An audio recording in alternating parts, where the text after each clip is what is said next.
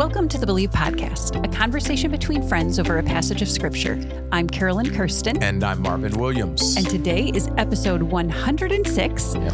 looking at a chronological view of the Gospels. Today, kind of incorporating these passages, which are quite a few of them. You can see them in the show notes, all under the theme of people follow and reject Jesus. Yeah, yep. That's that's um, again. I love this. We are we are like right in the foxhole, seeing and hearing Jesus' words and what he is saying, how people are responding to him, which is the way we respond uh, to him as well. So, uh, question for you: Yes, if you could pass on some skill or knowledge to an apprentice, and you might have already done this what would you want to pass on? What have you passed on, or what would you want to pass on? If you could pass on any knowledge or skill to an apprentice, you're apprenticing someone, hmm. and you say, okay, here is what I know, and I'm passing it on to you because I want you to continue doing what I'm doing.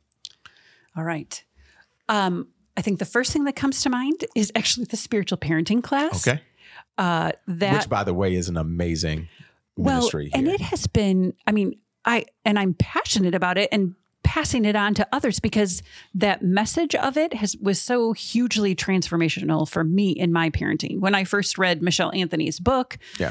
and just that idea that it is not my job to transform the hearts of my kids, that something only the Holy Spirit can do. I mean, that's kind of the yeah. thesis of the whole thing. I can't but help to want to um, pass that on. And even as I've been teaching it, I'm learning, you know, as my kids are getting in different stages, learning it and experiencing it in different ways. And I just, I do just love, love, love seeing light bulbs go on, yeah, have yeah, people yeah, come back and say, Yeah, I did this and this was an environment and here's how we saw it. Like that's just so fun. Yeah. For me, it's it's um it, it is um I, I I love passing on. I know this sounds like a religious answer and, and it kind of is. I love passing on whatever knowledge I have about teaching and preaching, or mm. this is, you know, here are some things you want to pay attention to. So our Monday meetings, it's fun for me to not only receive feedback, but it's also fun for me to give feedback to say, hey, why don't you try this? What about this? And um, so it's been kind of cool just to see um, individuals sometimes re- accept the the uh, feedback and reject what I have to say as well, which is what we're talking about here. And um, and so, but watching watching it come to fruition when um, speakers are on the platform, it's it's just really cool to see that we we all have passed on something mm-hmm. to the person that's um, that's speaking on uh, on a given a given weekend. And so this is really this section that we're looking at now. Um, we are um, we are kind of looking at we we gave this word once before yeah. synoptic gospels we've been talking about john over the last couple of episodes and now we're in matthew mark and luke and when we talk about the synoptic gospels, that's who we're talking about Matthew, Mark, and Luke. They share a lot of the same stories. Some of the stories, you're not going to find a lot of those stories in the Gospel of John, but you will find this sense of, um, uh, connection between the three, and they share a lot of the same stories. And so, um, this episode, we see them saying a lot of the same things, um, and that is Jesus calling his apprentices.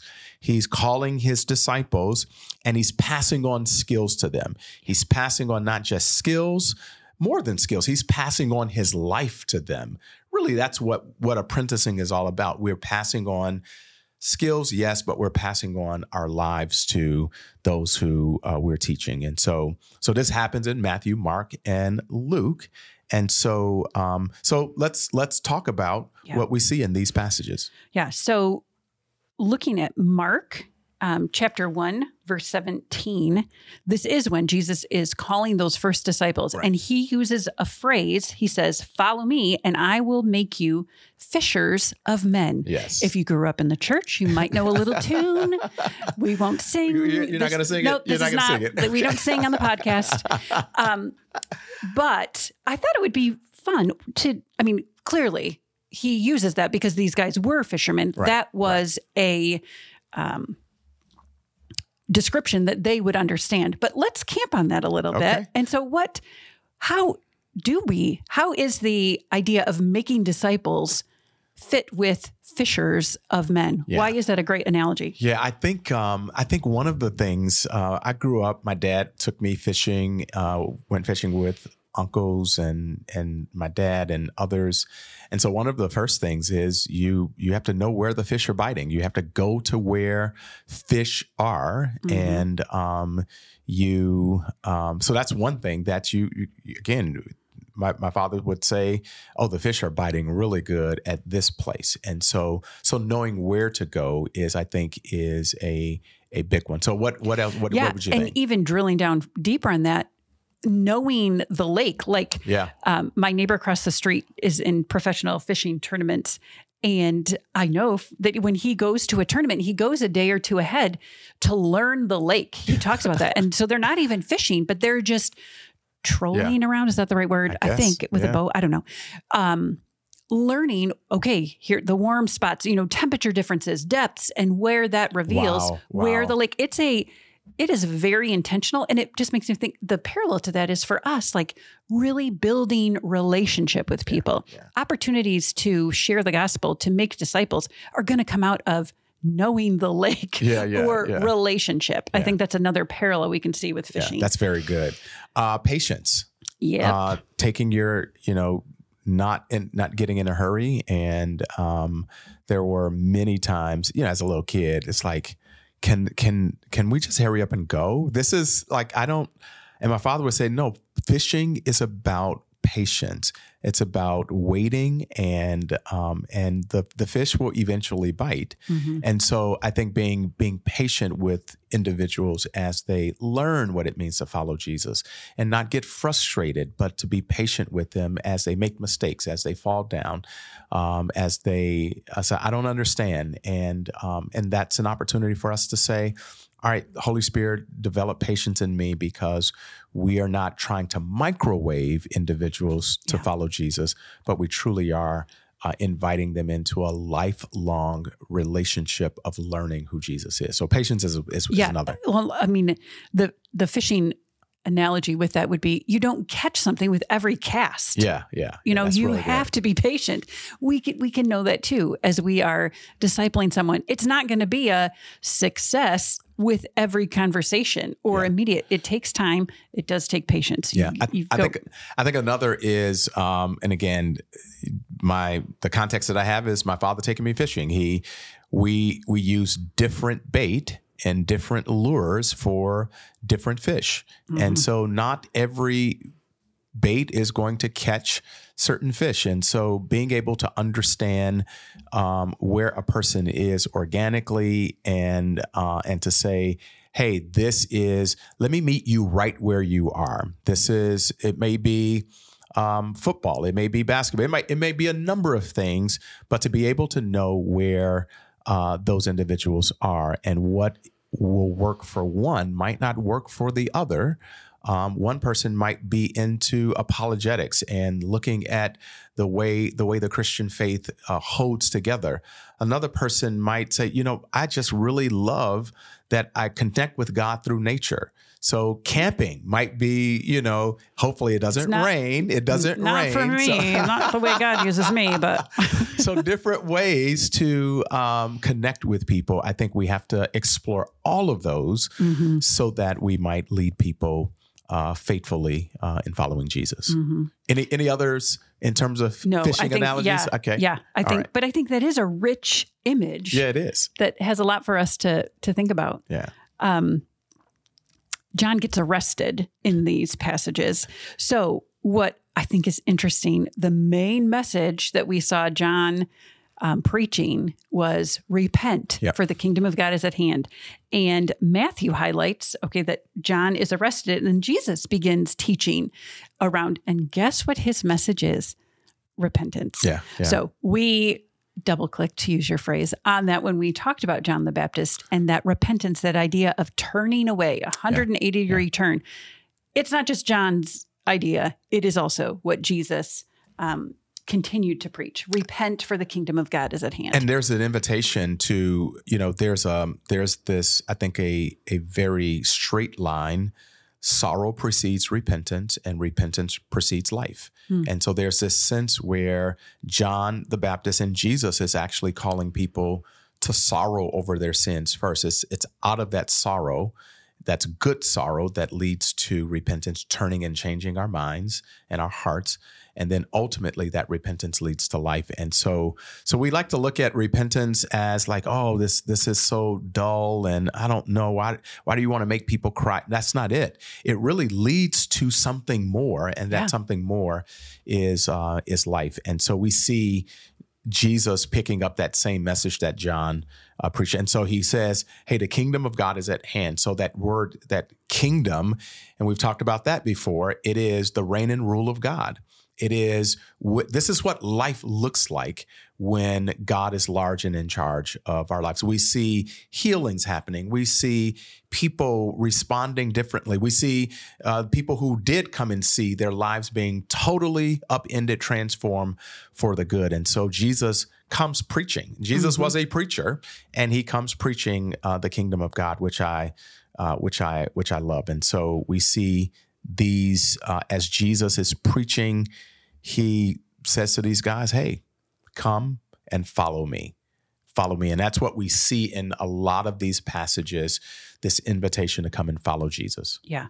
And and Jesus was asking them in that follow me. I mean, they're leaving their families. Yeah. They're yeah. leaving their jobs. They're leaving their livelihoods. So that idea now does that mean that Jesus is uh, asking each and every one of us to leave our family, to leave our jobs, to leave our livelihoods. No, no, he's no. not asking us to do that. But he is asking us to make, put him first. Yeah.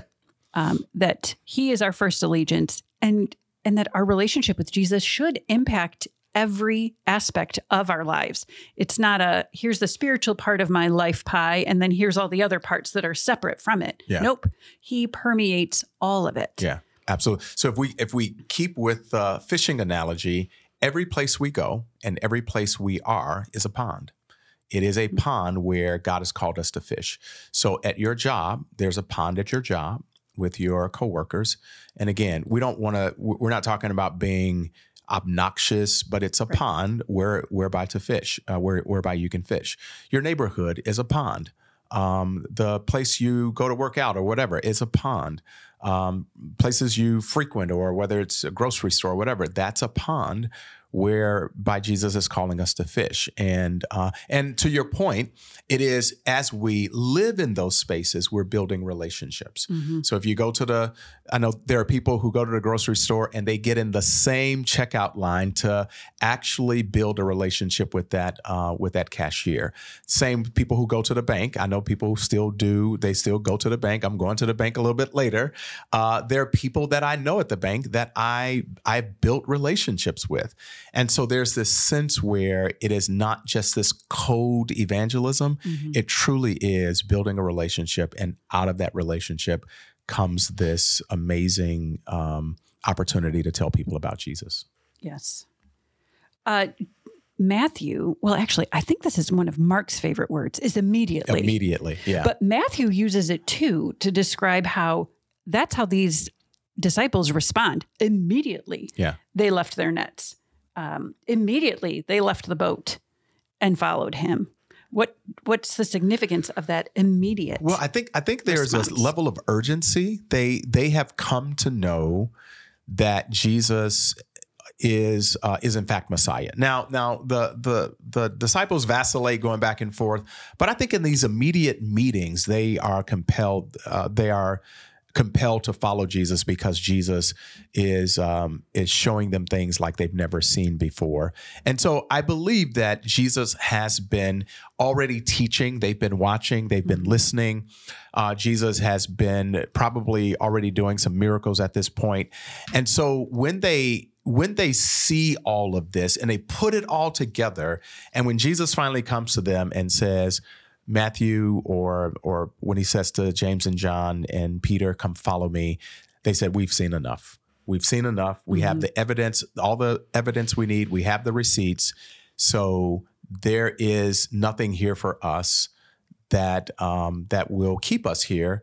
We want to follow him." And so I think there's this sense where there's a it's urgent for yeah. them and um, and I believe it should be urgent for us where we're making invitations, we're praying for people uh, that they would come to know Jesus, and um, and so I, I mean, it's a word for me. Like like is do I have a sense of urgency hmm. about people who um, who are not followers uh, of Jesus. And so, um, so again, it's a. I, I know we will we'll jump to it at the end, like what I can believe about myself, uh, believe about God. God has given us this invitation to be urgent yeah. about people who are not following Him. So, yeah. Um, so we we um, we see another um, story here that's coming up that that's an encounter. Yes, and um, and we see um, re- I, I, suppose, a sense of receiving versus rejection. So, what, what do we see? Well, we see a second miracle. Yeah. Um, and it is in John. John highlights the first miracle we remember was the water to wine yep. and a restoration of circumstances.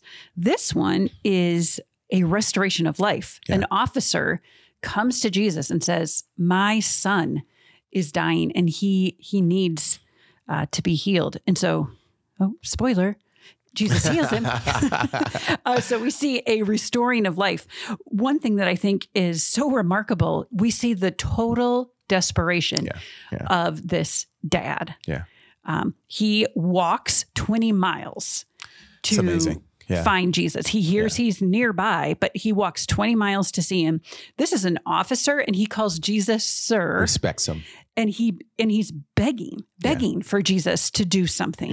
So you, I mean, you, your heart just is moved by this total desperation for yeah. this this dad yeah. who who is so desperate for the healing of his son.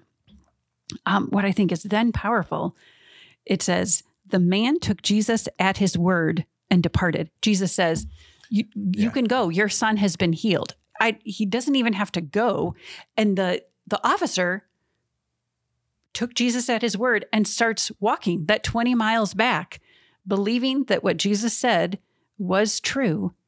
And in fact, it was when he gets back. Yeah. He finds out the very hour when his son was better. That's the time Jesus was when those words came out of Jesus's yeah. mouth. But I think what great faith on yeah. that man's part that he took Jesus at his word and departed. Um, I love that idea that there are truths, words from God that we can walk in even if we don't see it. Yeah. Like he yeah. started walking even when he hadn't seen his son yeah. healed, but he took Jesus at his word. And we can do that same thing. Jesus says he will never leave us. Yeah. Okay, I can walk in that. Yeah. Um, Jesus says, or in Psalm 23, that we shall lack nothing. Okay, I can walk in it. Even if I don't see that right, right now, right. I can know that um, he's started something good and he'll be faithful to complete it. Okay, I can walk in it even yeah. if I can't see it right yeah. now. I, I, think the insight of the walking 20 miles, uh, your insight there is is uh, incredible in a sense that it took faith for him to walk 20 miles.